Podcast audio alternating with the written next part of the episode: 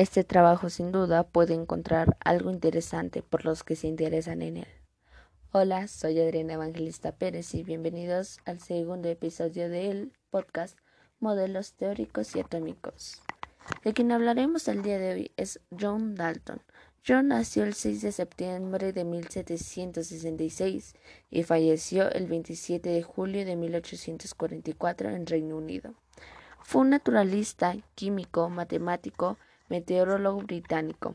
Entre sus trabajos destacan el modelo atómico y su tabla de pesos relativos de los elementos que contribuyeron a sentar las bases de la química moderna. La teoría atómica de Dalton está compuesta por cuatro grandes partes.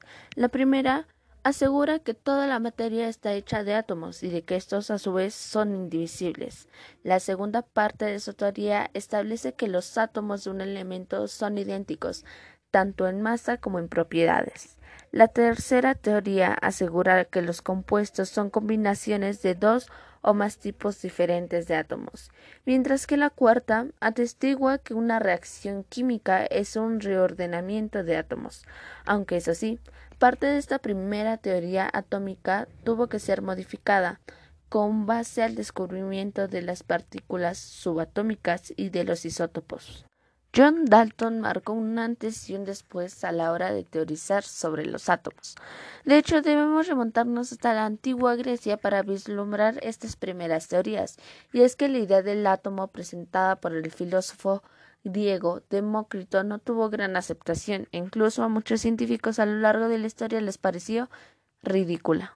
A diferencia de los más puros atomistas que solo usaron la lógica para definir el átomo, Dalton llevó a cabo una enorme cantidad de experimentos con el objetivo de demostrar la existencia de los átomos. Por ejemplo, con gases cara estudiar las características de la presión de este estado de la materia y que concluía que los átomos de los gases deben estar en constante movimiento aleatorio o combinar los elementos para poder así crear moléculas de compuestos, lo que le permitió afirmar que un compuesto determinado siempre está formado por los mismos elementos en las mismas proporciones. Wow.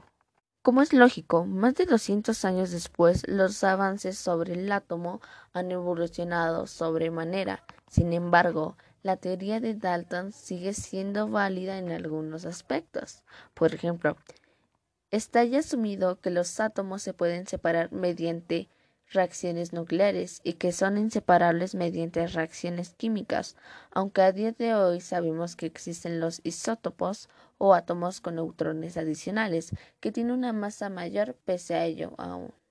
Aún hoy en día se considera a John Dalton como uno de los mayores e incluso el mayor estudioso sobre los átomos de la historia. Nadie ha superado a Dalton sobre el estudio de los átomos. ¿Qué parte de la imagen que otros llaman rojo me parece poco más que una sombra o un defecto de luz? Hechos extraordinarios relacionados con la visión de los colores.